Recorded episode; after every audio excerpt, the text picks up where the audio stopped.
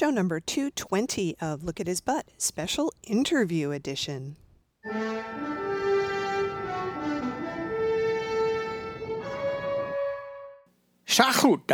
Teler. And that is how you say, look at his butt in Klingon. We finally have our interview with Marc Okrand here. We've been talking about this for a while and we got him on Skype and he graciously gave us more than an hour of his time to talk all about Star Trek and Klingon and all the other work that he's done. It's a marvelous interview with lots of insights into the making of Star Trek and Klingon. So please enjoy the following interview with Marc Okrand. Hello. Hello. Hello. Uh, so here we are, and we're talking with uh, Marc Okrand, who's one of our uh, like on the to-do list. Wouldn't it be great to talk with him? And now we're getting to talk with you, which is so awesome. So thank you so much for agreeing to chat with us. Well, thank you for inviting me. Uh, Yeah. So we've got some questions that we always ask everybody that we talk to, and then we just want to talk generally about what you've been doing. And at some point, we'll get to talk about Axanar for sure. It's very much in the news. But let's let's go back to the beginning. So the first question is, Wait, wait. oh, oh what what? Fill our listeners in on who Marc Oh, is. Oh, of course. Well, we've talked about him before. But I know, but I don't know how well they pay attention. Well, okay.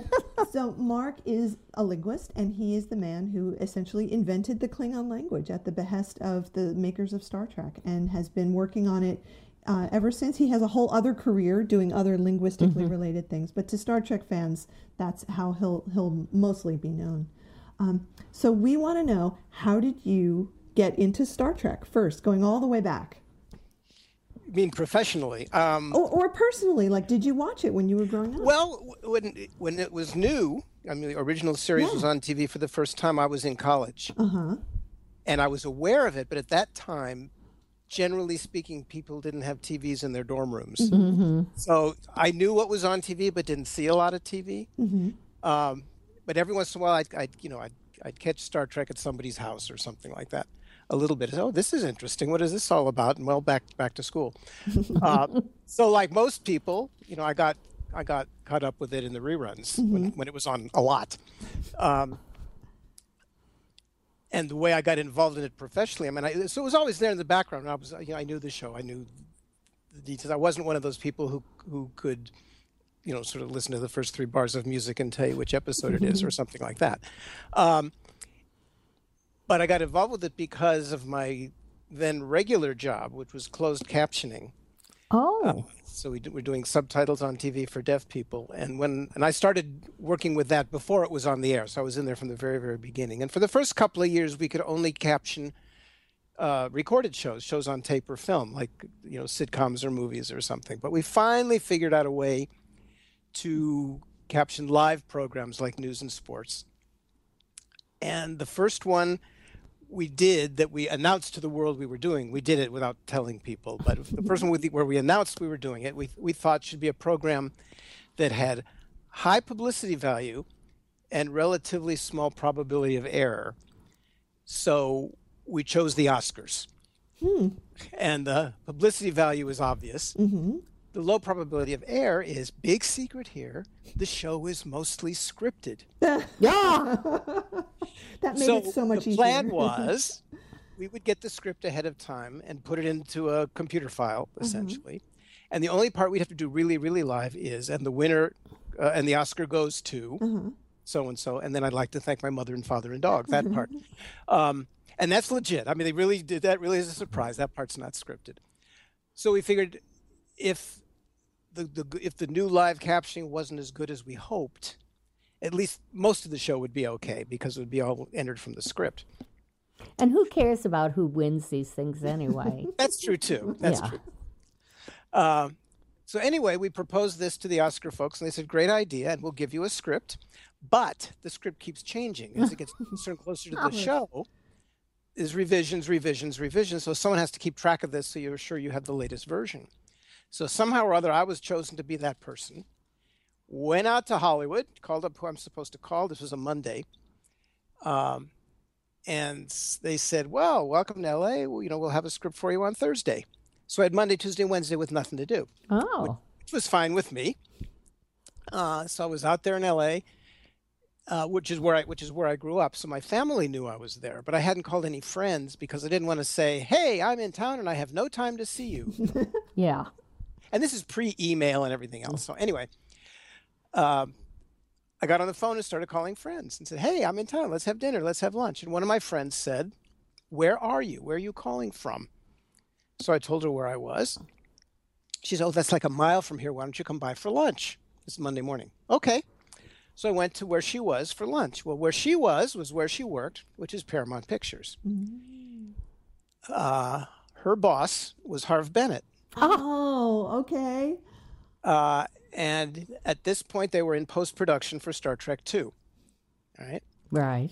And I, I knew my friend is, you know, is, is working for Star Trek. And I knew Harve as well from years before in a different context. So I, I, I have two friends working on Star Trek. That's cool. But that was it. That's the extent of the connection. So anyway, she and I went out to lunch uh, with, with another, I guess, secretary or ex- assistant of some kind or something to some producer. And during lunch, uh, the, the, the woman who I hadn't known before said, I understand you have a degree in linguistics. I said, yes. She said, that's weird because we've been talking to the linguistics department at UCLA recently. I said, why? She said, well, there's a scene in the movie in Star Trek 2. Uh, th- They were a lot more forthcoming with giving information Yes. than they are now. Uh, there's a scene in the movie in Star Trek where Mr. Spock and this new female Vulcan character, new character, have a little conversation. And when they filmed the scene, the actors were speaking English because the script said to do that.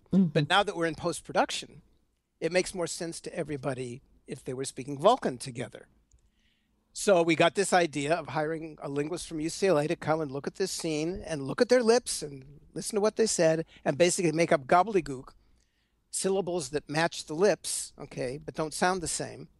And then they would dub it in like a foreign film and we'll put in subtitles. And I said, that's a really smart idea. You know, good for you. Mm-hmm. And she said, well, we thought, and a, and a linguist is, is the right kind of person to do that because they'll mm-hmm. understand what kind of sounds look alike and what kind of mm-hmm. sounds you can see and cannot see on the lips and all that. So uh, she said, we thought it was a good idea too, but it's turned into a headache.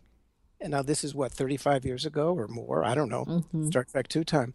And I don't remember what the headache was, although I I do remember it was a boring headache. it has to do with, you know, phone tag or someone's not available that day or something. She said, I don't know what we're going to do because we have to have this taken care of right away. I said, What do you mean right away? She said, It's got to be done by the end of this week, which is exactly how long I was in town for the Oscars. So I said, I can do that. And Always say yes. uh, yes, my friend said, "Yeah, he can do that. He's got the same kind of degrees as those people at UCLA do." And at that point, one of the associate producers walked by, and they said, "Hey, we just solved the Vulcan problem." He says, "What do you mean?" So she told him, and he said to me, "Come see me after lunch." So that's how that happened. Wow. Uh, now, now the fact the fact that I knew Harve, the you know Harve Bennett, is not irrelevant to the story because it was ultimately his decision to hire me. Right. Uh, but I didn't go there to get a job. You know, I went there to get a sandwich. So anyway. Yeah. Well, I, I would say, um, looking back, the comment about you having uh, just as good a degree as the people in UCLA is actually not true. Your degree was from Berkeley, so it was a better degree. Oh. That- just- Some people would disagree, but anyway. well, being, I, I, I firmly remain um, convinced that the Berkeley degree is a more valuable one than Okay. places. Um, anyway, wow, that's an amazing story. Um, t- t- I want to just go back a second to the closed captioning stuff. So I'm, I'm really fascinated by this.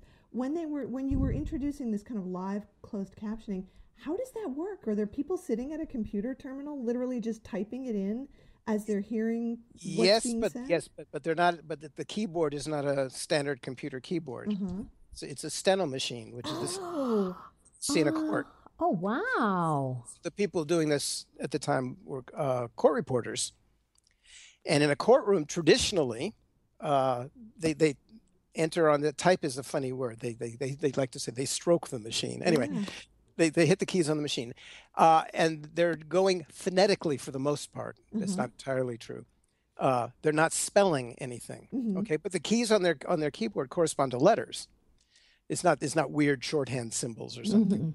uh, and the reason they can go fast is on on a standard computer keyboard or typewriter or whatever a word like institute is i-n-s-t-i-t-u-t-e you have to hit the keyboard nine times because there's nine letters Mhm. on the steno keyboard, you could do a whole syllable at once because you can hit either one key at a time or several keys at the same time, like a chord on a piano. Oh. They can do the syllable ins is one stroke, and they can skip the t and go toot, which is another stroke. So they go ins, toot, hitting the keyboard two times rather than nine times. And that's where they can go fast. All right. But it's trickier than that because there's no N on their keyboard. Mm-hmm. Okay. So ins to hit to get the N sound, you hit the P key and the B key at the same time. Wow. There's no I on the keyboard, so to make the is sound, you hit the E key and the U key at the same time. So to get the syllable ins, you're simultaneously striking E U P B S. That that's ins, of course. and so on. So anyway, so it's it's a weird, strange thing. Traditionally in a courtroom, while this prints out on a paper that comes out of the back of the machine like like cash register tape. Yeah, like a scroll. You see that Yeah. all the time on television. Right, Yeah. on TV, right. Uh, but what will print out for Institute is on one line it'll say E EUPBS, and the next line it'll say TAOT. That's toot because TUT is tut. It'll say E EUPBS TAOT. Uh, period, right? The end of a sentence, the dot is FPLT because that's four keys next to each other. Anyway, and so on. And these people can read these things fine with no problem. So it used to be they'd take this pack of paper, go to their office, read it, type it up, and you know give it to the judge the next day. They developed a technology that computer does that, Wow. Okay. and that was adapted to work with the closed captioning technology. So, so that's basically how it works. Uh, it's, it's gotten better and better over the years. If you watch it now, you still kind of see kind of funky things from time to time. So, so uh, when reasons, but when they do closed captioning now, like for the news at night, is it still a person who's listening to it and doing there's that process? ways. There's three ways of doing it. Now, that's one way. Uh, another way takes advantage of speech recognition technology. Uh-huh.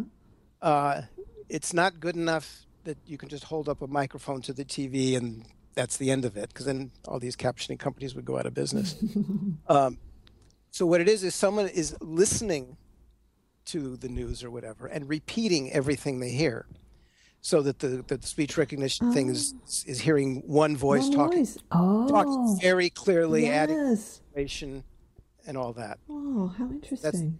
And a third way that, that's less common and is generally found only in smaller cities uh, is hook the captioning gizmo up to a teleprompter. So this, that's, so Oh. as the news uh, reporters are reading the teleprompter, what they're seeing on the teleprompter is also being incorporated into hmm. Yeah. just- and that works fine as long as everything is scripted when they say hmm. okay now we're going to go to report for that for, you know it's so and so Mm-hmm. on highway 6 then the captions stop mm-hmm. Yeah. Oh, wow. It's being replaced over you know over time by these other two technologies Yeah. Oh, that's fascinating. Yes, it oh, is Oh, amazing. Okay, cool. Thank you very much for for filling us in on that. I'm sure most people listening have absolutely no idea how that Well, works, as I, always, did. until a I minute always wondered how that court stenographer thing worked. So that's amazing. Yeah, Yeah. Cool. yeah when you see in the captions you know, as i say you still see you know mistakes from time to time. Sometimes it could be the person's mistake although not they're really good. I mean they're way 98% or better tech, uh, accuracy. Uh, but you know on a on a standard keyboard if you hit the wrong key you get one wrong letter but the rest of the word is okay. Mm-hmm. but on the steno machine you hit the wrong key and you get an abbreviation for something else. Mm-hmm. and it, so it's it's kind of weird. Having said that, and that happens from time to time because people are people. Um, a lot of the mistakes you see have to do with with how good your re- TV reception is and stuff like that. Is something that's beyond the captioner's control. Cool. Okay. Uh, so that's great. Good background. Um. So first step was Vulcan, and you did that. And when you created that, were you really just literally trying to match up lip movements? All I was doing is matching up the lips. Yeah, they showed me the little scene. Okay, and it's it's it's, um, it's Spock and Saavik. Uh, she says something, he says something, she says something, he says something. That's it. So I watched that. I wrote down what they were saying, and I looked at their lips while they were talking to see if they were doing anything that I could take advantage of, even even if it didn't make any noise in English. And Leonard Nimoy did. Okay, this sounds silly, but at the end of his two lines, he closed his mouth. Okay. Uh, so you don't hear anything. I forget one of his lines. He, he, he says, What surprises you, Saavik? or something like that. So the last word is Saavik. But he says, Saavik, then closes his mouth. So I say, Aha.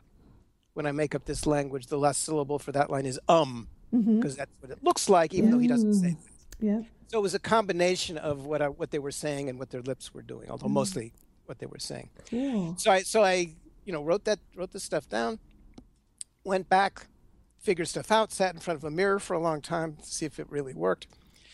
Then I went in the next day. It was either the next day or the day after. Met with the producer. Okay, we're going to go teach Saavik. I didn't know who that was at that time. We're going to go teach Saavik her lines. All right. And then the guy says, as we're walking over, they says, you know, in Star Trek: The Motion Picture, they talked Vulcan a little bit. Uh, your language should sound like that. So let's go look at it. I'm thinking, now you tell me. Why didn't you tell me? did all this? So we went and looked, and there's a scene in Star Trek: The Motion Picture where Spock is being inducted into this cult, right, called Kolinahr. Yes. Yeah, and it's all in Vulcan. There's a, the priestess or whatever she is conducting the ceremony talks, and she's got a little assistant who says a line maybe, uh, and then Spock changes his mind. But anyway, that's all, all in Vulcan. So I'm saying, all right, I can't change what I've done because it matches the lips. So I'm trying to hear. Am I hearing anything that I can add that you you can hear but cannot see? Mm-hmm. And what I heard from time to time in this Vulcan in, in the first movie was the kind of sound, Mm-hmm. which you cannot see on the lips. So I sprinkled a few in there. uh, or, uh, you know, similar kinds of things. Uh, so then I go in and I meet Kirstie Alley. And I'm standing there teaching her how to how to say that here's this matches up with this English word and here's how this works and here's how this sounds. Uh, and the director of the film, Nick Meyer, was there the, on the other side of the room, and I hear him pull the producer aside, and he said, "I don't know if this Vulcan is going to work." And the producer said, "Why? What's the matter?" And Nick said, "I don't think Vulcan should sound like Yiddish." and what he was hearing was the wasn't there before. Oh, and the producer, let's try it anyway. Let's let's just do it anyway.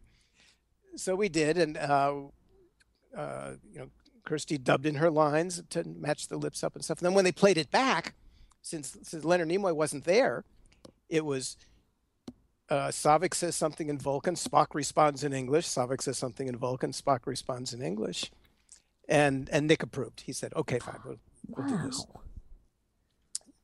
Uh, so a couple of days later, I went back and had to do the same with, with Leonard Nimoy, right? Uh, so I got there on time, and Nimoy got there on time. The engineer guy got there on time, and whoever brings the donuts got there on time. but there was nobody else there, right? So the engineer's up in his little room, and I'm in this soundstage place. Uh, with you know with Mr. Spock and donuts, and I'm thinking, what, what, do I do? Because I knew who he was, obviously, but he didn't know who I was. So I introduced myself. He said, "Oh yeah, yeah, yeah. They told me you were coming. Show me what I have to do."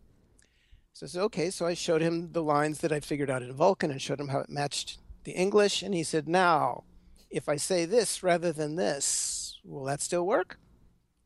I said, "Yeah. Okay, let's change it. That'll be easier to say." All right. If I say this rather than this, will that still work? No. Okay, we'll leave that alone. So we modified it a little bit.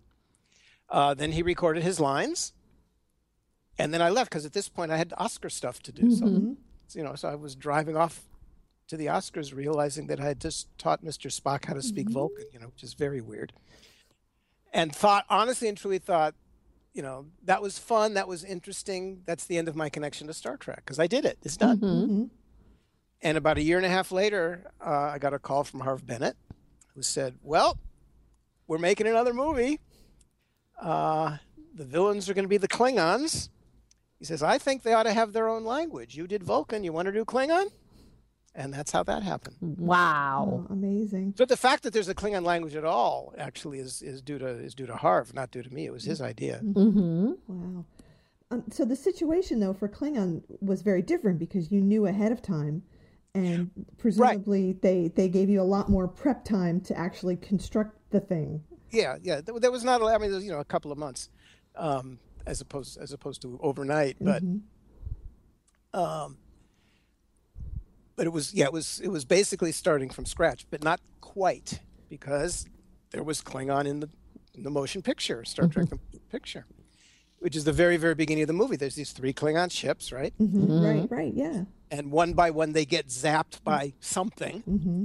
And the plot of the movie is what happened to the Klingons. But before that happens, you see inside what I guess is the main ship, and there's a Klingon captain or commander, whatever his rank is. And it's the first time we've seen Klingons with the bumps on their forehead and everything.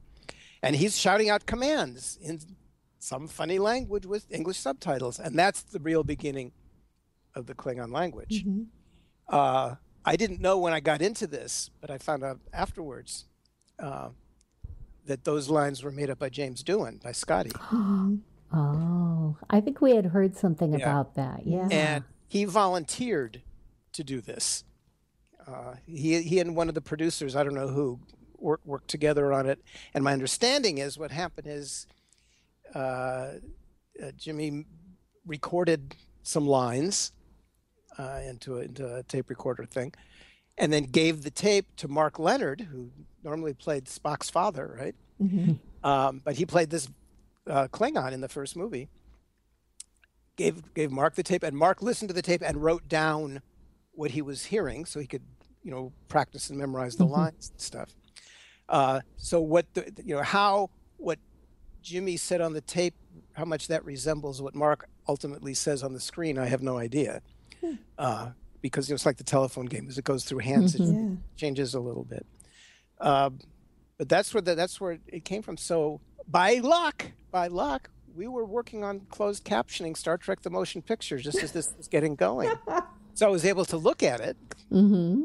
and write down, you know, the the, the the Klingon phonetically and write down the subtitles, and that was the start. I said, "Okay, here we go." He he says, "Weecha," well, that's real Klingon, whatever it means. Mm-hmm. Uh, and then just added and added and added to that. Uh, you know, thinking thinking about various things to make it sound weird and other and all that kind of stuff. Wow. So as you created it, did you have input from other sources or, or was it just you really thinking it It was through? it was it was just me and you know the six lines, six eight lines from the motion picture. Yeah. Now the I, I had discussions with Harve about it before I got going, uh, and the script and so you know he had he had a sort of a few kind of general ideas, and the script itself said. Uh, uh, what the way they indicated that, that something was supposed to be in Klingon, it was be a Klingon character, and then it, the line would be in parentheses. That means it's in Klingon, not in English.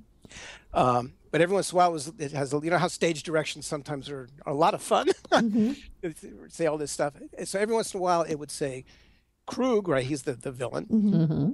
Kruge says in his guttural Klingon. oh, it says in guttural Klingon. All right, it, you have to have in there too, but that's okay because it's in the script, and it was also in the motion picture. So, but I added a few more kind of sounds. it should be truly guttural. But mostly, mostly it was me, and and and what I was thinking was it was a couple of things. One was, I wanted it to sound like nothing identifiable. I didn't want someone to say, "Oh, that sounds like French. That sounds like you Mm-hmm. Arabic or whatever, anything." Um, so, and, and and I wanted it to be a non-human language because Klingons are not human, right?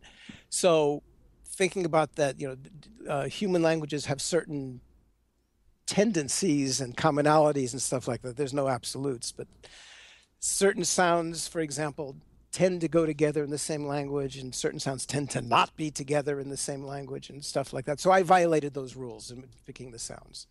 And there's no sound in Klingon that you can't find in some human language or other. But you can't find that collection of sounds mm-hmm. in any human language because they mm-hmm. shouldn't be.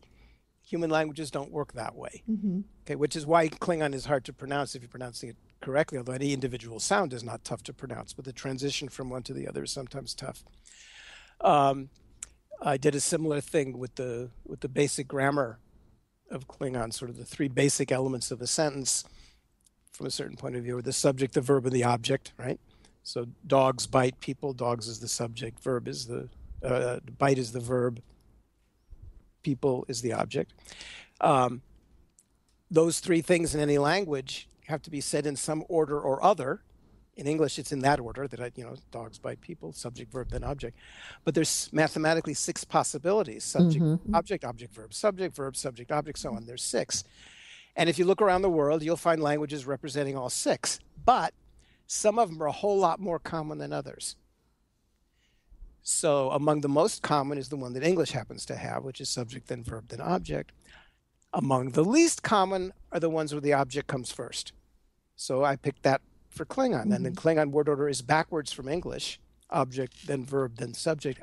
And I chose that not because it's backwards from English, but because it's the least common in the world's languages, and therefore, from a funny point of view, the least human. Mm-hmm. With apologies to people whose language really does that. So, you know. so those, those are the kinds of things I was thinking. But superimposed on all that, especially from the phonetic side, is I had to teach the actors to do this mm-hmm. relatively quickly. So it couldn't be too weird and bizarre because they had to be able to say these lines. And and it was no, and it was real people saying it. What I mean by that is no electrical enhancement or playing tapes backwards or something mm-hmm, like that. Mm-hmm. So it really had to be, even if it was a little bit tricky, had to had to be pronounceable and, and learnable pretty quick. And and also actable, right? They had to say them while acting the meaning of the language right. that you had invented. So it wasn't just repeating it; it was acting it. Right, right. So they had to know what it means. Yeah, right. Yeah. Uh, and for some of them, that was that was pretty straightforward. Most of this in, in Star Trek Three, which is where all this was happening, right? Um, most of the actors who speak Klingon had only one line, and that's sort of the, the crew on the on the bird of prey. You know, when stuff's happening, they're just yelling and screaming. Each one had, had about one line, but they were excited about that because that's other than that, they didn't have any lines. uh, the one who had the most lines was Christopher Lloyd. Mm-hmm played Kruge, uh, and he was very interested in what what the what the lines meant and what the individual words meant and stuff like that, so he, that he could play it properly. And then Leonard Nimoy, who was the director, uh, was also very serious about the whole thing, and he he wanted it to sound right. So you know, when when you make a movie, the the director yells, "Okay, action," and the actors do whatever they do. Then the director yells, "Cut," and then the director checks with the camera person to make sure everything was okay. You know, there wasn't a shadow of a microphone or something. Checks with the sound person to make sure everything's okay there and the truck didn't go by or what have you. And when Klingon was spoken, would check with me. Make sure the mm-hmm. Klingon sounded okay. And if it sounded okay, I'd say fine. And if it didn't, I'd say no. I learned very quickly not to say no very often. but but they did take it seriously. That's you know they they they did want to sound right. There was one uh, scene where where Kruge is tell, tells his gunner there's a there's a Federation ship out there, and I want you to aim whatever kind of gun you've got, torpedo thing or whatever you've got, at it, but don't destroy the ship. I just want you to hit the engine. And the phrase "engine only" he says in Klingon, which is "jota nech," like that. But when they shot the scene, he said, I want you to just do that. But instead of Jontanech, he said Jontanech, mm-hmm. like that. And Leonard said, cut, cut, cut. You know, you're supposed to be talking Klingon, not French. so the point of that is that even though, you know, I, I couldn't be as picky as I might have wanted to, they would they did take it very, very seriously. Wow. Now, if the actor said something other than what I wanted him to say, but it still sounded like good Klingon to me. And at that point, no one had heard this language except mm-hmm. for me. I'd say, okay, fine. So if the actor said toe and I wanted him to say two, I'd say that's okay. And I made myself a note. Okay, I'm changing that word. The word is now toe instead of two. Next time, you better say toe. Mm-hmm. mm-hmm. Okay. So the language changed as a result of the movie making. Mm. So cool. So then after three, where After did it go? Three was four that only had whales, so right. we don't talk about it. Then right. it was five. um, and in between three and five, actually, right at the end of three, yeah, there was TNG. Well, TNG started just before the shooting of five, right? Mm-hmm. But right after Star Trek three, I got the idea. Actually, still during the filming of Star Trek three, I got the idea about writing a book explaining how the language works and I proposed that, and then the powers that be at, at, Paramount said, "Yeah, that's a good idea. Do it." So I wrote this book called the Klingon Dictionary, mm-hmm. which is partly dictionary but partly a, a description of the grammar. And uh, it came out about six months, I guess, or so after after the Star Trek three came out. Um, but it was out, it had been out for a little while by the time Star Trek five came along. So in making up the dialogue for Star Trek Five, there was two things about it uh, that were different from Star Trek Three. One was the sentences were longer. There was there was conversations mm-hmm. that the characters had, not just barking of commands, which is mostly what what Kruge did in Star Trek Three, not entirely, but mostly. Um, and the other difference was I had to pay attention to the dictionary. I couldn't just make it up as I'm going along anymore. Right. Okay, so now if they said toe instead of two, I'd say no, no, no. we can't do that because it's in the dictionary as mm-hmm. toe or two, whichever one I said. You know. Uh, so it was actually harder to make up the dialogue for Star Trek Five uh, than it than it was starting from scratch almost for Star Trek Three because because of this book I wrote. You know, I'm stuck with it. And and so how did uh, how did they bring you into TNG? How did that work? I got I got brought into TNG almost by accident when I was there shooting Star Trek Five, because I was on I was on the set uh, for Star Trek Three almost all the time when they're speaking Klingon, not quite, but almost. And Star Trek Five, I think I was there all the time when they were when they're speaking Klingon. So I was on the uh, on the lot for a while, and one day uh, there was a guy who worked for Star Trek Next Generation. So there was there's a there was a political or business difference between the TV show and the movie. Mm-hmm. Uh, and this guy worked for the TV show, but also had had dealings with with, with the movie people anyway, he's, he said, you know, come look in this storeroom I've, we've got. There's a, a, room in the office building where the Next Generation offices were, filled with Star Trek stuff. And by stuff, I mean books and baseball hats and mugs and posters and all these things that they would give out at Star Trek conventions or that sort of stuff. Um, he says, "Look, here's here's your dictionary." Mm-hmm. So there was you know there's a number of copies of the dictionary, and I said, "Wow!" to myself, you know, it's one thing to have your book if you write a book and you find it in a bookstore, right? That's cool. Mm-hmm. That's very cool. but to find it on the shelf at Star Trek, that's yeah. So anyway, so that happened, and the very next day or two days later, I saw the guy. He said, "Remember, I showed you those books, those dictionaries on the shelf there." I said, "Yeah." He said, "They all disappeared." He said, "Nothing else was taken from the room, but the dictionaries are gone." He said, "I don't know what happened." The next time I saw him, he said, I know what happened. They're working on an episode for Next Generation that has Klingons in it. and they wanted to make up Klingon dialogue, so the writers and producers and whatever knew about the book, so they went and borrowed it or took it. Um, and they were going through, and they realized that even though they had this book in front of them, they couldn't quite figure out how to make mm-hmm. the sentences say what they wanted them to mean. And I said, "Oh, well, Marc is here. Why don't you ask him?" And they said, He is? You know. so I went over and talked to the next generation folks and made up, I don't know, four or five lines or something. I, I couldn't even tell you which episode it was for. Um, and worked on a few episodes after, after that, but mostly after that for Next Generation and Deep Space Nine and all the others, uh, the writers uh, used the book or chose not to use the book, depending on the writer. so sometimes there's very creative Klingon on television. um, and and so TNG, other series, the movies. How has your involvement changed over the years? I mean, Star Trek's still happening. There's new Star, Star Trek, is still happening, right? Uh, so so you know, so I did Star Trek six, and that was that was the last thing with the original cast. Mm-hmm. Um, then a little bit for TV shows as they were going on. Uh, I, I, did a bit for all, teeny bit for all the all the TV shows, including Enterprise. Um, and then there was nothing for a while, and then along comes J.J. Abrams for the new stuff, and mm-hmm. for the mm-hmm. first J.J. Abrams movie, which is just called Star Trek, which just makes it confusing to talk about. uh, I did uh, a lot of Romulan mm-hmm. and a little bit of Vulcan and a teeny bit of Klingon, but the Klingon scene got cut out of the film. So oh. it was written and filmed, but it's not part of the movie. Mm-hmm. Not because of the Klingons, just because you know when you edit a movie, you make all kinds of decisions. Mm-hmm. Uh, it, I think it is in the special features on the DVD or something, but anyway, it's not. It's not in the movie. And then in Into Darkness, uh, there is Klingon mm-hmm. in that one, And for that, uh, I was I, I, made up all those lines, and the and what was originally in the script there was a, a lot more than what ended up in the movie. Uh, a lot more Klingons, not just language, a lot of stuff going on with the Klingons.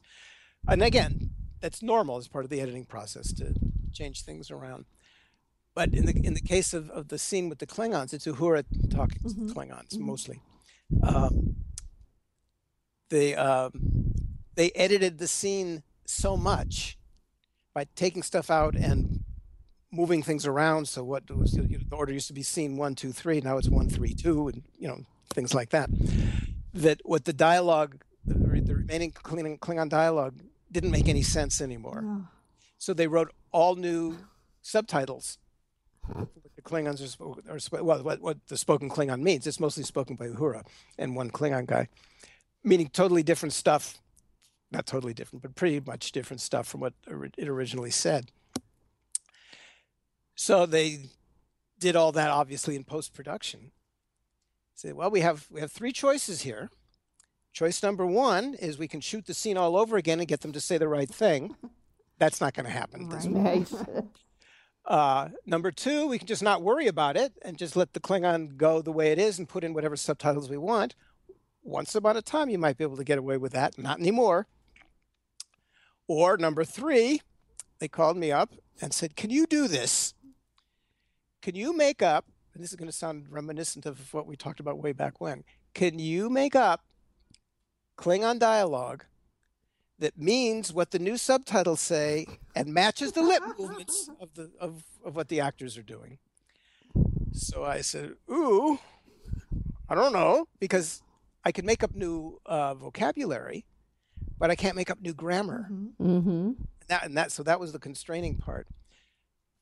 So I said, I don't know. They said, well, let, let us send you the scene. So they sent me the scene over the internet in some incredibly encrypted way. Oh boy. uh, and so I watched it, and it's Uhura, does, you know, Zoe Saldana mostly doing the talking. And I was not on the set when they did this. They were they had a, a dialogue coach who was there, who I know and did a, did a great job. Uh, so what I'm hearing sounded really good, except for that it was you know the first part of one sentence and the second part of another sentence. It was very strange. Um, but I'm looking at her lips. And, okay, I think I could do this. So fine, Zoe, Uhura, you're fine. Now, one Klingon guy has one line, so I'm listening to him, and after the first syllable, I didn't understand a thing. I said, I don't know what he's saying. So I looked at all the lines that I'd sent, and it didn't match at all. And I said, you know, did I send them something that I, you know, put in an email and didn't, you know, record anywhere else or something? No. No, it didn't even sound like Klingon. It sounded like he was talking backwards. And I go, oh my God. So I looked at the Klingon lines that I originally sent and I said, I think it's this one, and wrote it out phonetically backwards. Then oh. listened to him, and that's exactly what it was.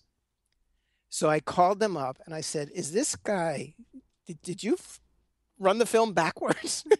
I know it's not film, but whatever it is, these you know you got these days. Mm-hmm. Is it going backwards? And they said yes. And I said, why? why? Yeah. It looks better, and we were going to change the dialogue anyway. Oh wow! Oh. So what I had to do was make up Klingon that was grammatically meaningful, right? Grammatically worked.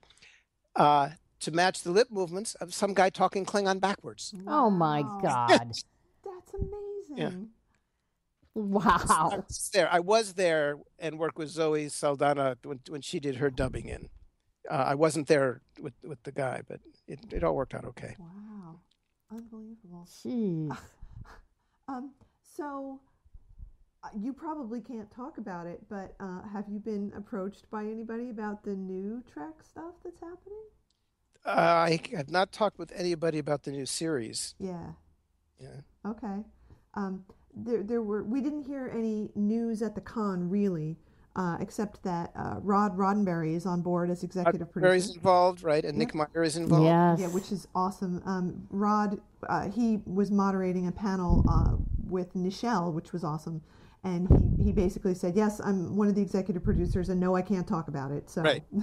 that was that. And interestingly, um, Nichelle was wonderful and talked about her history and all the things that she'd done. And he asked her at one point, "Have you been approached about anything?" And she said, "I can't talk about it." So that was also very That's interesting. That's a good sign. Yeah. Yeah, yeah. Like basically, that means yes, right? Like something, Yes. something's going on.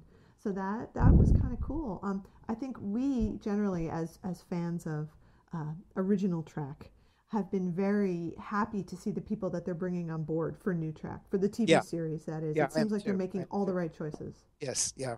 Yeah. Very encouraging. Yeah. That would be great. So outside of Star Trek, though, I mean, the series Klingon has this whole other life. Yeah, what happened was I wrote this book, and uh, it, it sold okay, you know, when it came out. Uh, not not great, but okay. And uh, during the time, I guess during the time we we're doing Star Trek Six, but around that time, uh, Pocket Books, who's the publisher, decided to come out with a revised edition of the dictionary that included the stuff from Star Trek Five and Six and the Next Generation that I'd done so the second edition came out and it sold much better than, than the first um, and as a writer of a book when you write one you, you hope it's going to sell and you you know because that's why you do it. You hope people are going to read it. And but uh, what i honestly thought was going to happen with the dictionary was people would buy it and kind of thumb through and say oh look here's how you say whatever ha ha ha and put it on the coffee table and glance at it from time to time. I didn't expect people to read it as thoroughly as they did and to study it and analyze it, you know, and, and compile a list of all the typos and things like that. Uh, but people did. People became very, very interested in it.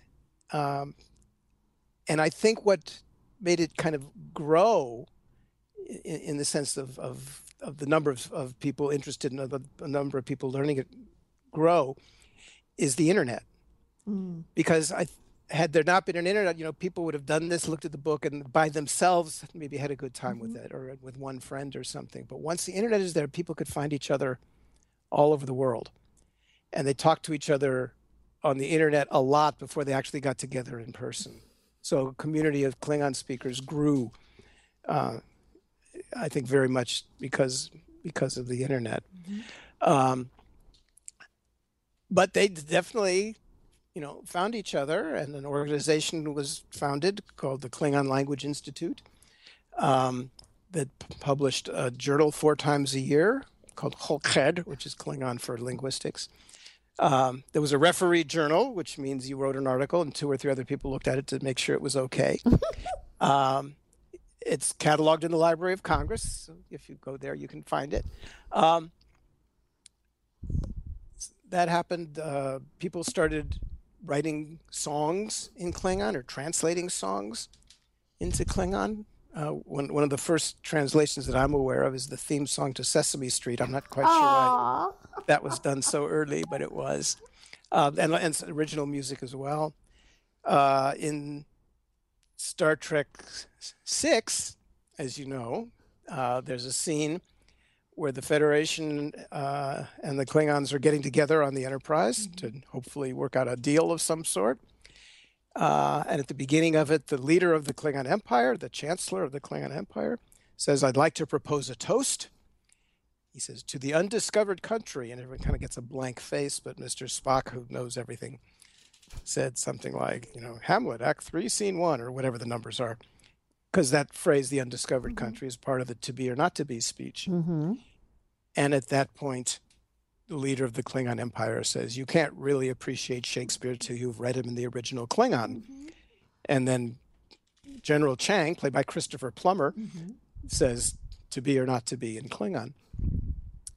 Well, because of that, you know, because you can't really appreciate Shakespeare till you've read him in the original Klingon, the members of the Klingon Language Institute decided that they owed it to the, the galaxy not to translate, but to restore all the works of Shakespeare back to the original Klingon. So they started with Hamlet, uh, and it's a brilliant, brilliant translation.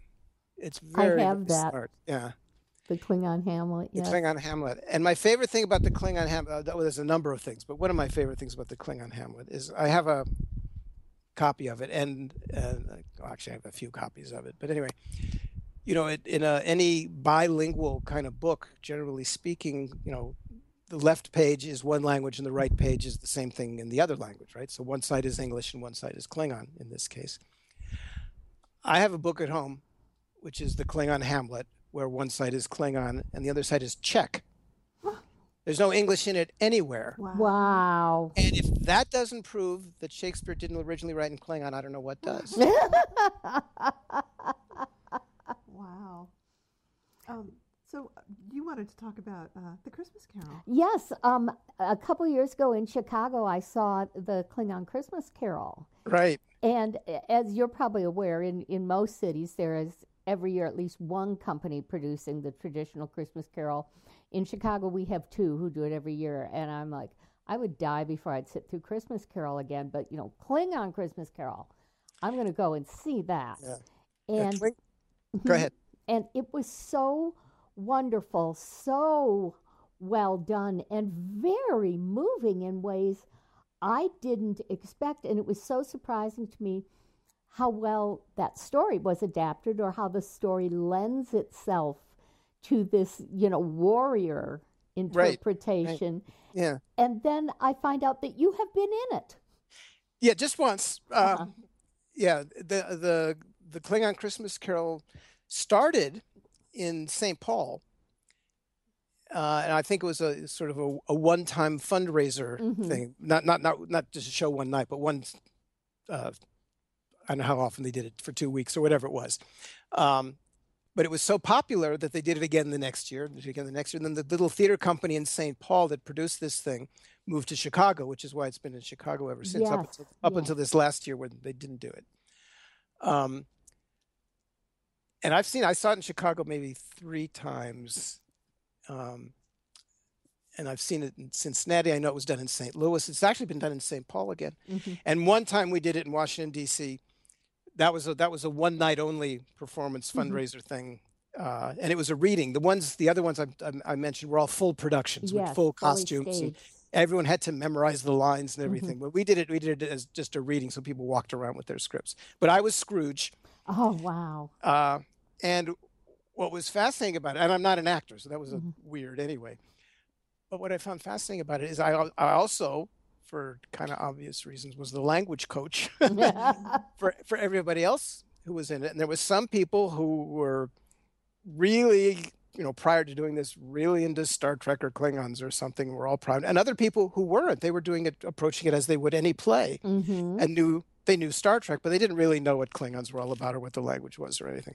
So, to help the actors and, and, and to help myself, I prepared uh, uh, sheets with all of their lines for any individual, individual character, a sheet with all their lines, with the Klingon lines in the English, and then a breakdown of how the grammar worked. So we could talk about where to put the emphasis and stuff like that. But in doing that, for their lines and for and for my lines as well, I realized how good the translation is. The people who did this did a really, really good job. Uh, and there's some lines in there that actually, I mean, you, you hear this all the time. You know, uh, you loses something in translation. There's some there's some lines in there that are much funnier in Klingon Oh, yes. than the, than the English translations are. Mhm. So, Yeah. but it's a re- it's a really smart thing, and and, and you're right. It's a it's it, the play is, is funny and it's moving and it works. You wouldn't think Yes. so, but it does. Yeah. Yep. I, I thoroughly enjoyed it, and I stayed and you know talked to the actors afterwards and everything. But um, yeah. So you had no involvement in the actual translation. Uh, I I think I contributed three words. Mm, okay. I, I, I talked to the guy who was the, the, the producer and director. His, his, uh, his name is Christopher Mostrom in Chicago now. Um, and when they were doing, he says, "You know, we don't have words for this and this." I said, "Okay," but other than that, I, I didn't have anything to do with it. Right? Wow. In the same way, I had nothing to do with the translation of of Hamlet, mm-hmm. Other than other than the phrase "to be or not to be," which is the one phrase that kind of doesn't work in the translation. because because you know they were thinking in terms of iambic pentameter and everything, and I Right. wasn't. So, Um, uh, just as an aside, and I, I don't think you were involved in this, but I loved that as we found out more about the Klingons in uh, Deep Space Nine, especially because of Worf being a, a prominent character, that in addition to loving Shakespeare, that they love opera and that the Yes. Klingon operas go on for like days and days, and and this is part of their core culture that Klingons love opera, and it just seems so apropos. Um, you know, with with Shakespeare and the warrior culture and all that, that that the opera, and then we'd hear a little bit of it in the background sometimes. Sometimes. Do you know about the Klingon opera in Holland? No, No. In 2010, I think, uh, a company in The Hague, in the Netherlands, produced an opera entirely in Klingon. The name of the opera is U, which means universe. Uh, it's the story of the founding of the Klingon Empire, Kahless the Unforgettable, overthrew the mighty tyrant Molor, and all this stuff. Uh, it's brilliant. It's brilliant. Um, it was written in English, not Dutch. Uh, they, they wrote the libretto in English, and then I translated it into Klingon with the help of some folks at the Klingon Language Institute. Uh, and it's sung, it's sung entirely in Klingon. It's spoken and sung. There's one one character who doesn't sing. He's like a narrator guy. He talks, but everybody else sings. Real opera, um, entirely in Klingon, and they did it. I've seen the performances two or three times. They've always done it uh, with no surtitles. So you have to you have to know your Klingon. They they give you the story synopsis and all that, so you can follow along.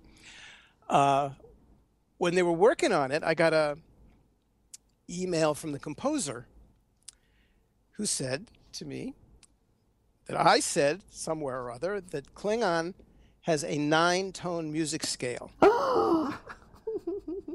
and he said, How does that work? Is that, you know, are they all equally spaced or the first two closer together and then there's a gap in the harmonics and the, the I I know this musical terminology and, and acoustics terminology. So I'm reading all this and I, I'm, I don't know. I don't know how this works. So I wrote back to him and I said, you know, clearly you've thought about this a whole lot more than I have. so do what you think is right. Good. And he quit. Oh, no. Not because of that. Something happened and he couldn't do it anymore. But before he quit, he wrote up an entire theory of how Klingon music works with a nine tone scale and gave that to the guy who ultimately did compose the music, who followed those rules. Oh. So it's this weird music. The, they, they the the orchestra is three people.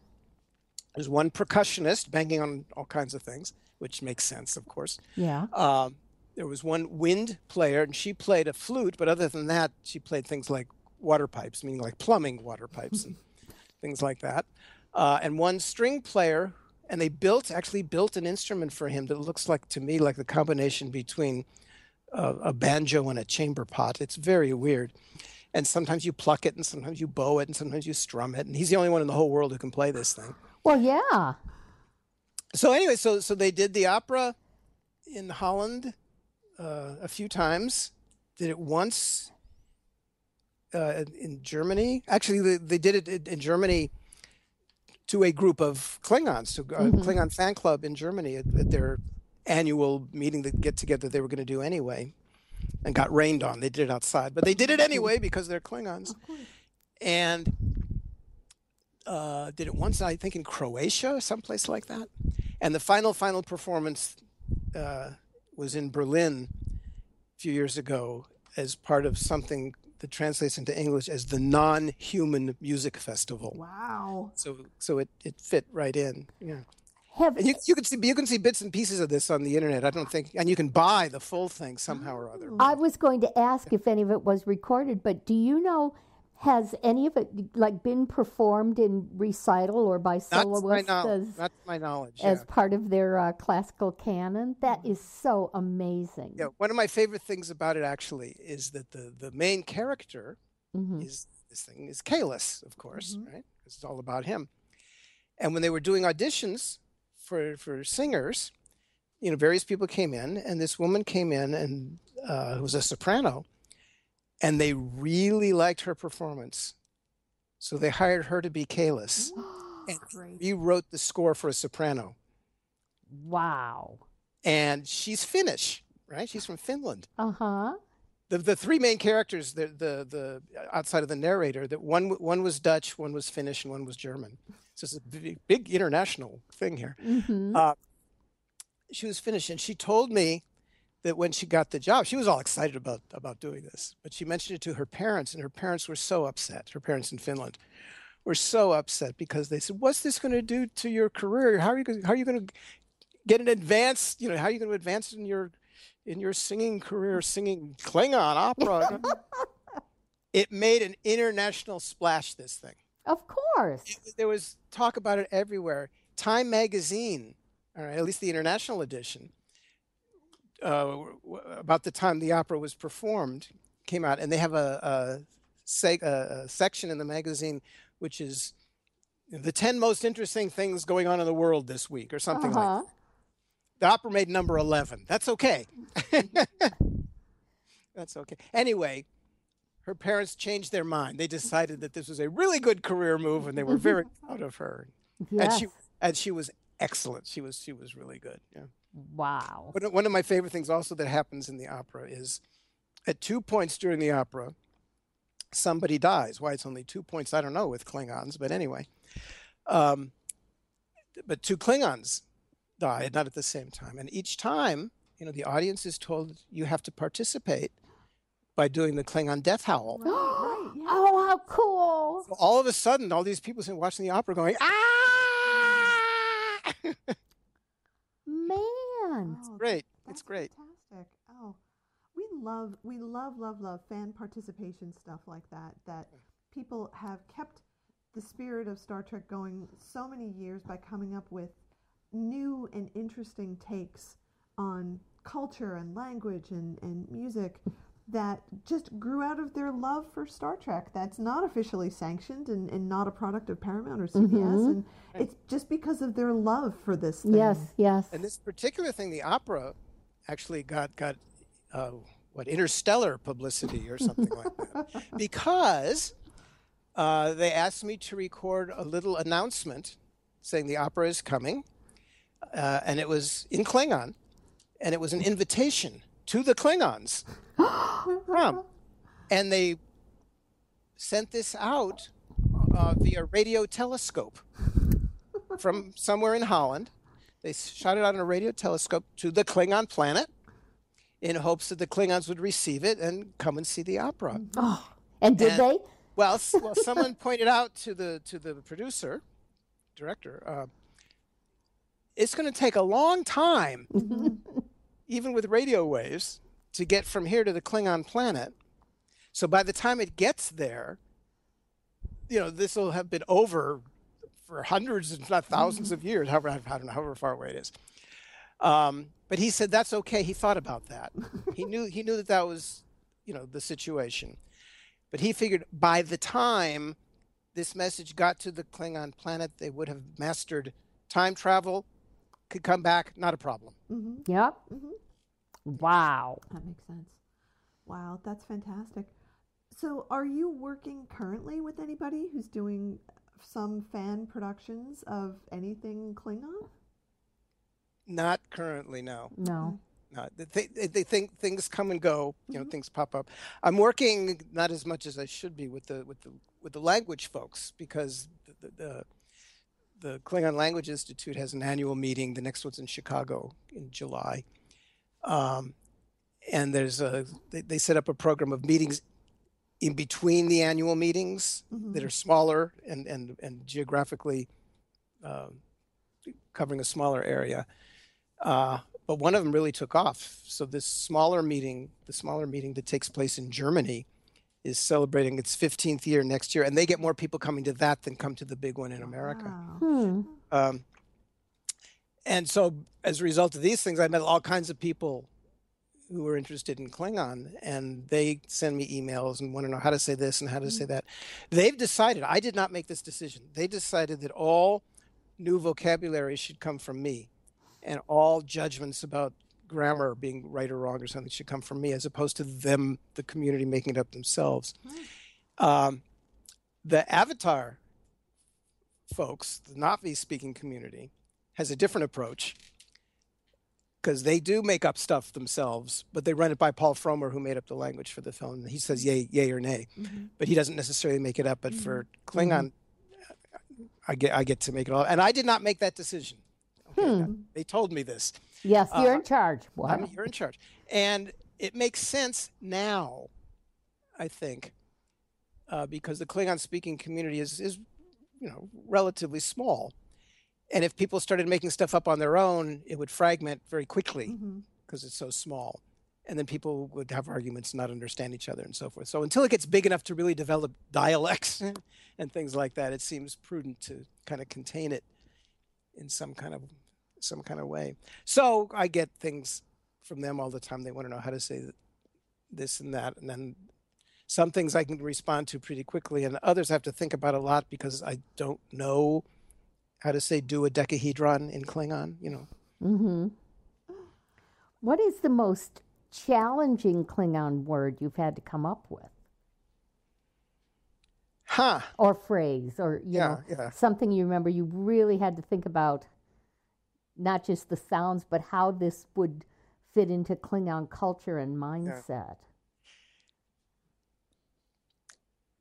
Hmm. Pro- well, probably the most interesting one, although it's not. I'm not quite sure. It's it's what you're talking about. Was was to be or not to be. Mm-hmm.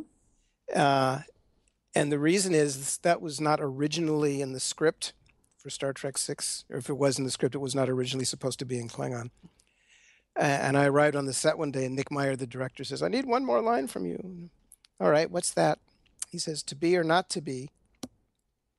And I said, "Okay," but I thought, "Oh no," because one of the grammatical things about Klingon is there's no verb to be. So I only had or and not. Yeah. Uh, so, and I wasn't about to change that for two reasons. One is because I wasn't about to change it, and also because it says so in the book. Mhm. Um, so I said to Nick, "Well, what if, what if it means to live or not to live?" And he said, "Okay, go tell Chris." Well, Chris is Christopher Plummer, who's the one who Mhm. had to say the line.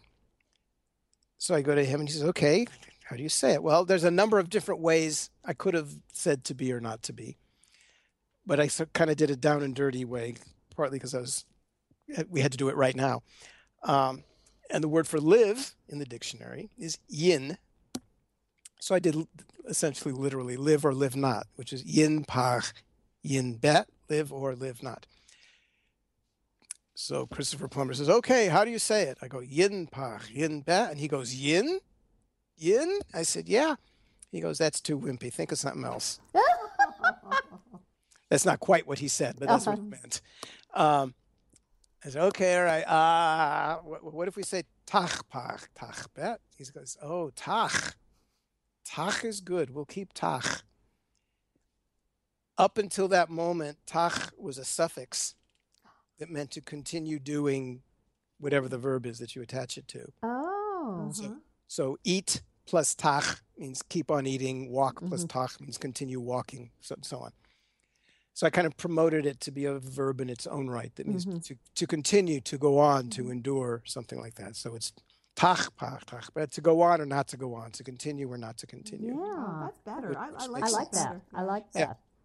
Um, Yeah, I- so, I, yes, I, so, so it worked. It, it, it worked out, but it was like, you know, going to all the trouble of avoiding to be. Now that's that's now that's the star of the show. So Um, I read an interview with uh, the guy who invented, I believe, the Dothraki language for Game of Thrones, Mhm.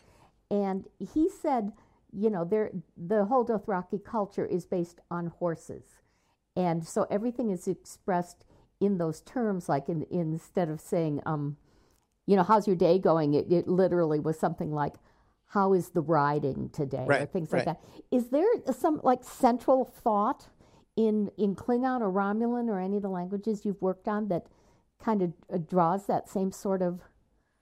Uh, there's not not not in a central way the way the way Dothraki does. Um, part of the reason is when I did Klingon originally for for Star Trek Mhm. three, uh, I only made up what had to be made up for the film. Right. I was given the script, and I need we need Klingon lines that mean this, this, this, this. So, uh, and anytime it said in the script someone is talking Klingon, I made up that.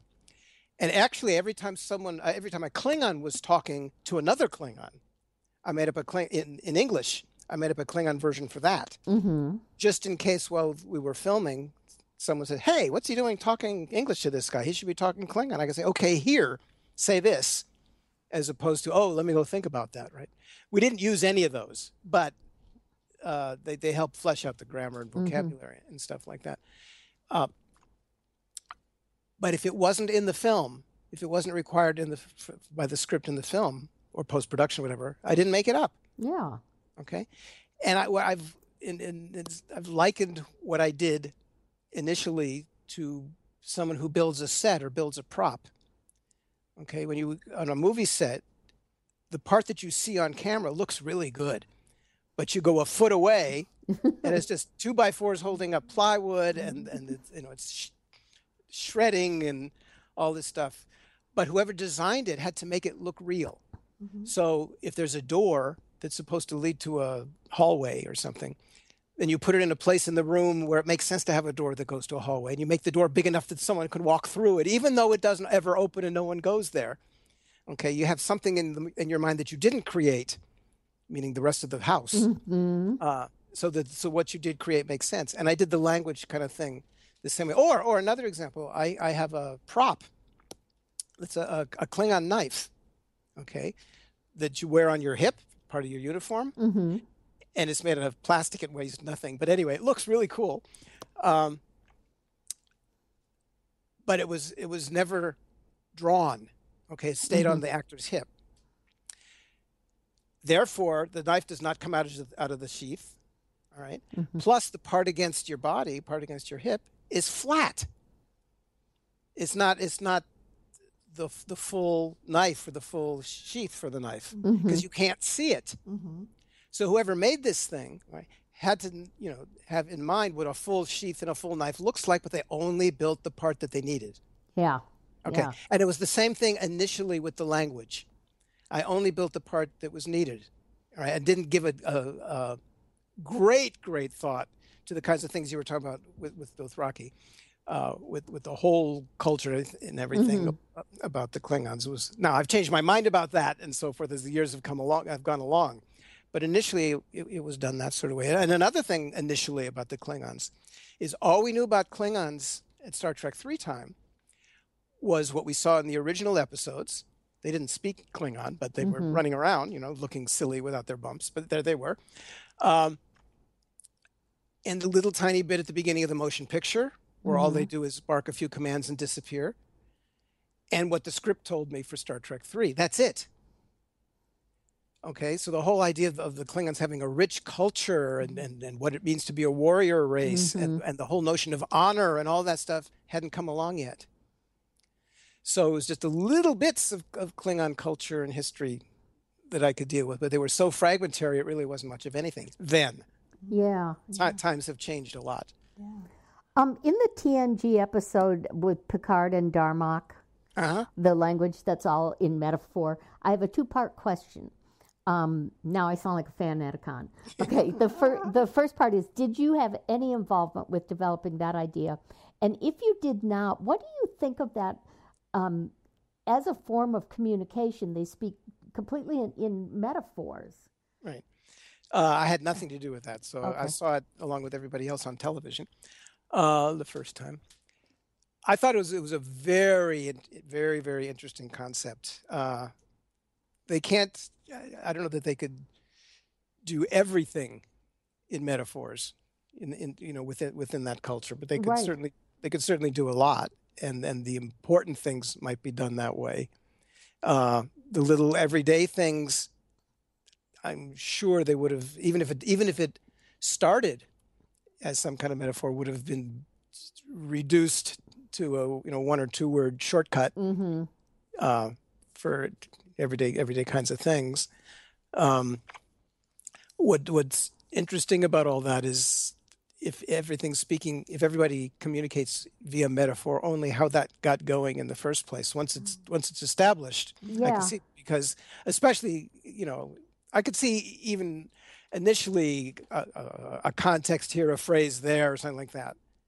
But how it got to be everything I'm not quite sure how that would work I'm wondering if it, if now I'm you know just theorizing, but if there could be like a high and low version of the language, and you know the the high language may be used for formal occasions or only by the educated class or something is mostly metaphor, and then the low language, as you were saying, is just used for the little day to day things Yeah. where you're not uh, trying to express more than just concepts, which it seems Yeah. to me that would be. Yeah, that would make sense. Yeah. to have that kind of distinction. It's still at the, at the at the high end. I think you'd still have stuff be- in addition to just the metaphor. I, But I have always thought so, but um, yeah, I wanted to get your take on it. Thank you. That that episode came on while I was in graduate school. Really? And everybody flipped out over it Uh-huh. because it was like a, a Star Trek episode that had been written for linguists. Did Yeah, you guys discuss about it that and this- analyze it to death? Oh yeah, yeah. Yeah. yeah, yeah. When you know, my my thought about that, a thought about that when it first came on was well, take take two steps back in in science fiction, uh, TV shows and movies and stuff like that. Most of the time, uh, pr- prior to Klingon anyway, uh, when the when the two races, species, whatever meet each other, either we go out there or they come to us. Doesn't make any difference. They have to communicate somehow so that, so that there'll be a story Mm-hmm. unless the story is about how they can't communicate, Mm-hmm. Which it generally is not. Right. Okay. But in this one, it was. Yeah. And that was cool. Yeah, that that was the super cool part about Yeah. it. it. It's funny to, now that people um, have just dispensed with, well, in my experience watching media, the problems of communication. So I think when Douglas Adams invented uh, the Babelfish, Yes. that just became the touchstone for people. So um, I've been watching Marc. I don't know if you ever watch any of the like DC stuff on TV, but there's one called Legends of Tomorrow, and they essentially did to understand another language a Babelfish thing. It wasn't a fish, but they had to swallow it, and it instantly allowed them Well, to both yeah, there speak has and to be- understand. Right. Yeah. Yeah. Yeah. I mean, a lot of times, in, you know, in the, in, the- in the in the B movies of the 40s and 50s and stuff like that, just ignore it. Mm-hmm. Okay. You know, go to Mars and everyone talks English. or something. Yeah. Um, but later on, then you get it with the, the, the fish. Yep. Or Star Trek, you have the universal translator. Yes. No one's quite sure how it works. No, it's just a flashlight. but it's there and once once you've established yes we realize there's different languages here and we're taking care of it with this contraption okay we don't have to we don't have to deal with that anymore Well, I don't know if you heard.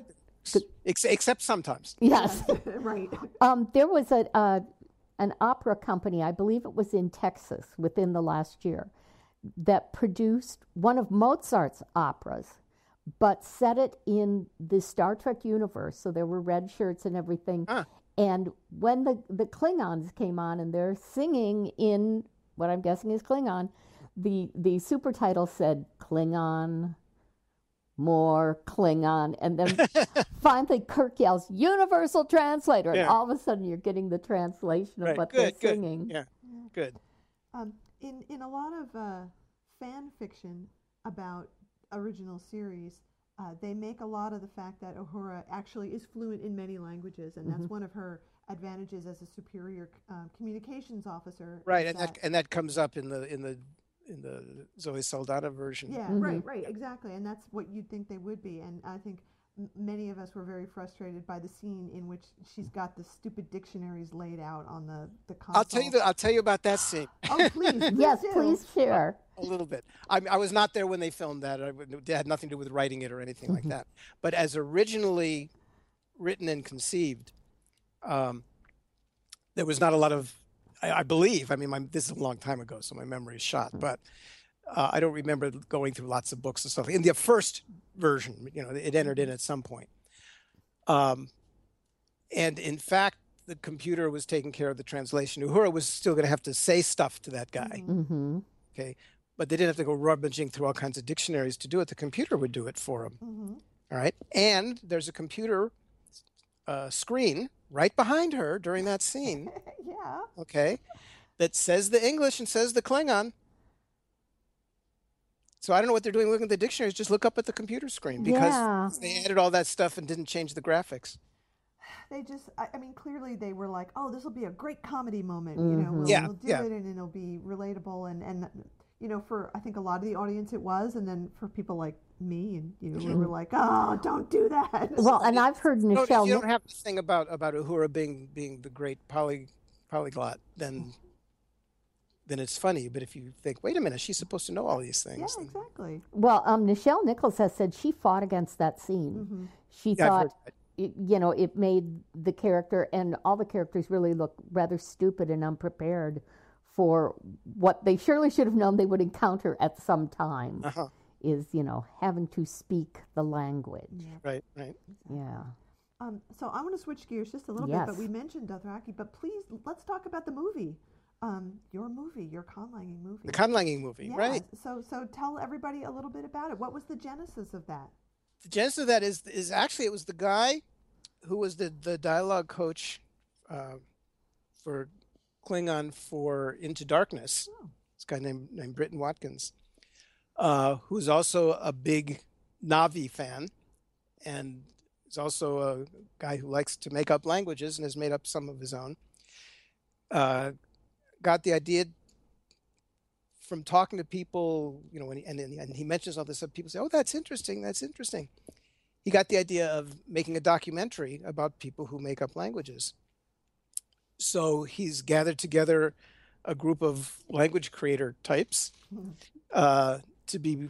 You know, our, our title is either executive producer or associate producer, but we're mainly sort of advisors uh, uh, and, and and helpers to uh, shape what, what this documentary is and so and, and who the the, the the team of producers is interesting because it's me it's uh, Paul Frommer who made up Na'vi for Avatar it's David Peterson who, who's the one you mentioned before um, who made up Dothraki for Game of Thrones plus lots of other languages for TV and movies um, it's a guy named David Salo who did the uh, Elvish languages for the Lord of the Rings movies. I mean, Tolkien made up the language, but he had to expand on all that because Tolkien didn't make up enough dialogue. and uh, Christine Schreyer, I think that's how you say her name. I'm not sure, but anyway, she's uh, made up Kryptonian for one of the Superman movies.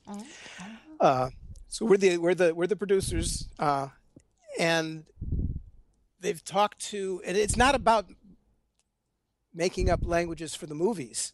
That's in there hmm you know, and, and we're all in there a little bit, but it's mostly people who make up languages because they're interested in this and it's fun. Uh, Tolkien, when he was doing this, because everyone thinks of Tolkien as the first one who made up languages or something, but he's not. People have been making up languages probably since language came along, but certainly for hundreds and hundreds of years.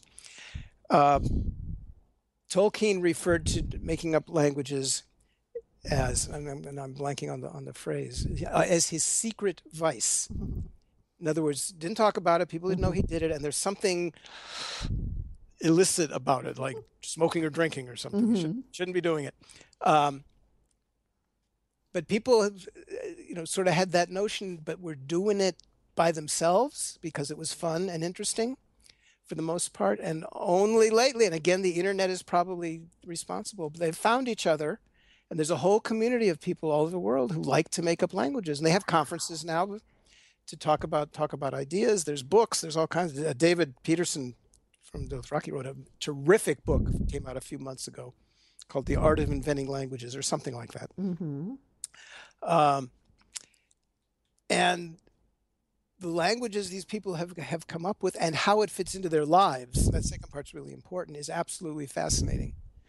Um, some of them do it because they have some kind of notion about the way logic ought to work. Some of them started to do it because of they made up a writing system and wanted to have a language that goes with it, or made up a world wants to have a language that fits in the world. Some of it are some of them are real linguists. Some of them come from the point of view of, of storytelling or myth making or something like that. It's all these different things, uh, and, and how it works in their lives. And there's there's so far anyway. We're sort we're still early on and in rough cuts, but there's no boring stories. So Wow. Awesome. When is it likely to be released? hopefully by the end of the year, and it's still early enough in the year that I can say that. Yes, That's great. that sounds very interesting. Um, Yeah. We we watched uh, quite a while ago, but we saw the movie that uh, Bill Shatner made in Esperanto. In Esperanto, right? That's the only movie ever made in Esperanto Yeah. that I'm Yes. aware. Of. Yeah. Um, have you seen it?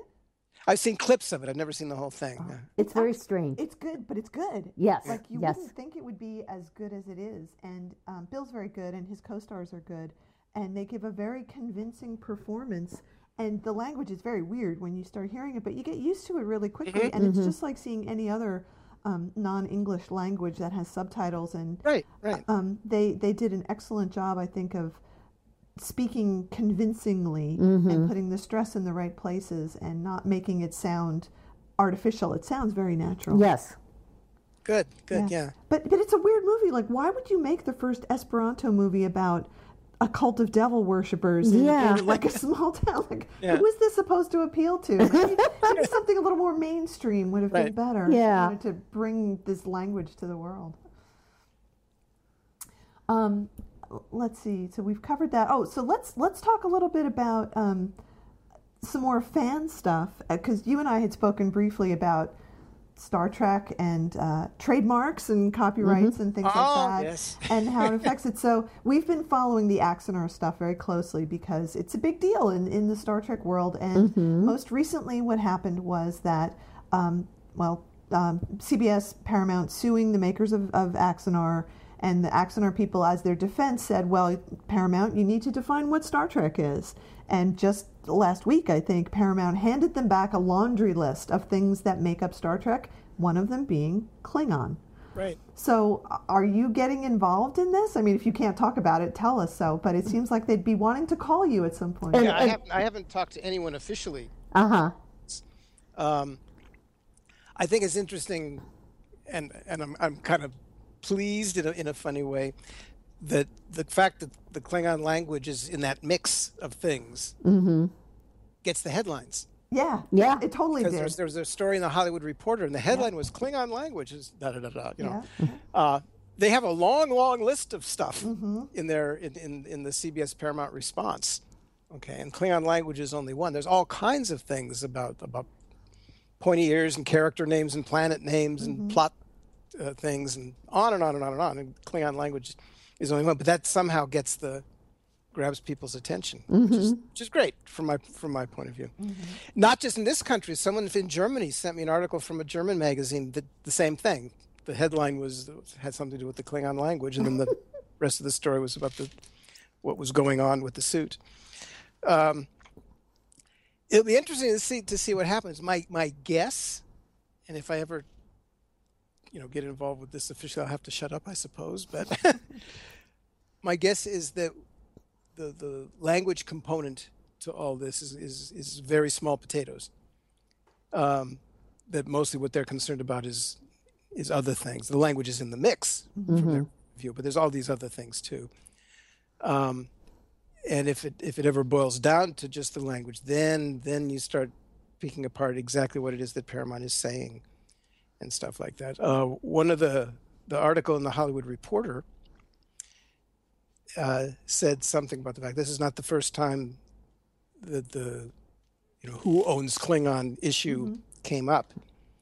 I should say that I don't.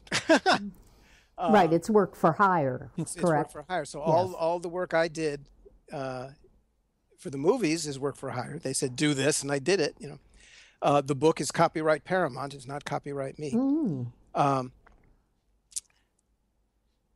but the issue, uh, and and people did talk about you know who owns it, who who can use it, and, and all this and that. As far as I know, it's never been settled. The Hollywood Reporter has a, in the online version anyway has a has a link to an old discussion about the Klingon language where this is brought up, and whoever did that said that the language is copyright Paramount, but it's not. The language is not.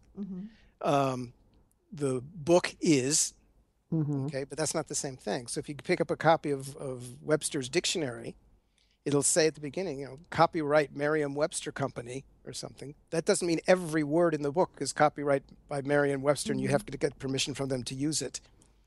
It means this particular work, this book, this collection of things is copyrighted by by Merriam-Webster, and it's the same thing with the Klingon dictionary. But it is an artificial language that was created for hire, so it's not clear Yeah. but t- to the best of my knowledge, it's never been uh, officially settled by anybody. Yeah. It seems like it would be hard, especially if you're creating words now that have never been a part of any official Star Trek production. Mm-hmm. Those I mean, that's a very blurry area, isn't it? Right. Yeah. Because- Yeah. yeah. It's it's it's very fuzzy. It's very fuzzy. So, so as I say, if it, it as I uh, you know, I, I don't think in the Axanar thing that the language, despite the headlines, is is the major thing by all at all. But if it ever becomes an issue, then all these kinds of things will have to be talked about. Yeah. Well, in, in the area of artificial languages, and I'm asking this because I actually do not know, does anybody own the various computer languages? I, as my understanding is, that c- computer languages can be copyrighted. Uh huh. Okay. Um, and but there was a suit about that too with it was uh, Google and somebody Mm-hmm. Sun Systems, which Sun Systems became Right. somebody else. They're called something else. Um, but that was even, uh, and and people said, "Oh, hey, watch out, Klingon, because depending on how this suit goes, that'll affect Klingon too, since they're both created languages." Right. Um, but even there, it's it's it's not clear because it wasn't the whole language; it was some subset of it or something very technical that, that I don't understand. So it's it's still all all very very murky. Yeah. I think Unix used to be owned by Berkeley because that was where it had been developed originally, Oh, but that may have changed. I remember seeing that. Yeah. Mm-hmm. In, I have a book about Unix that I got, and it says copyright, you know, University of California, Berkeley. Yeah. that, that's where they did it. Yeah. Hmm. Very interesting. Well, I think we have kept you long enough. More than long enough, Oh, but my goodness. everything you've had to say was so interesting. thank you. so much for your time. Oh, You're welcome. You're welcome. This is fun. Oh, we love talking about all this stuff. So um, we'll keep up on developments with the movie on, on our show. We'll keep talking about it, and maybe when the movie comes out, we could speak again a little bit. Oh, that would be great. Oh, yeah. about Yeah. how things are going. That would Great. be very awesome. Wow. Well, thank you so much. All right. Thanks. All right. Okay, thanks, Marc. We'll talk All right. to you soon. Okay. Bye. Bye.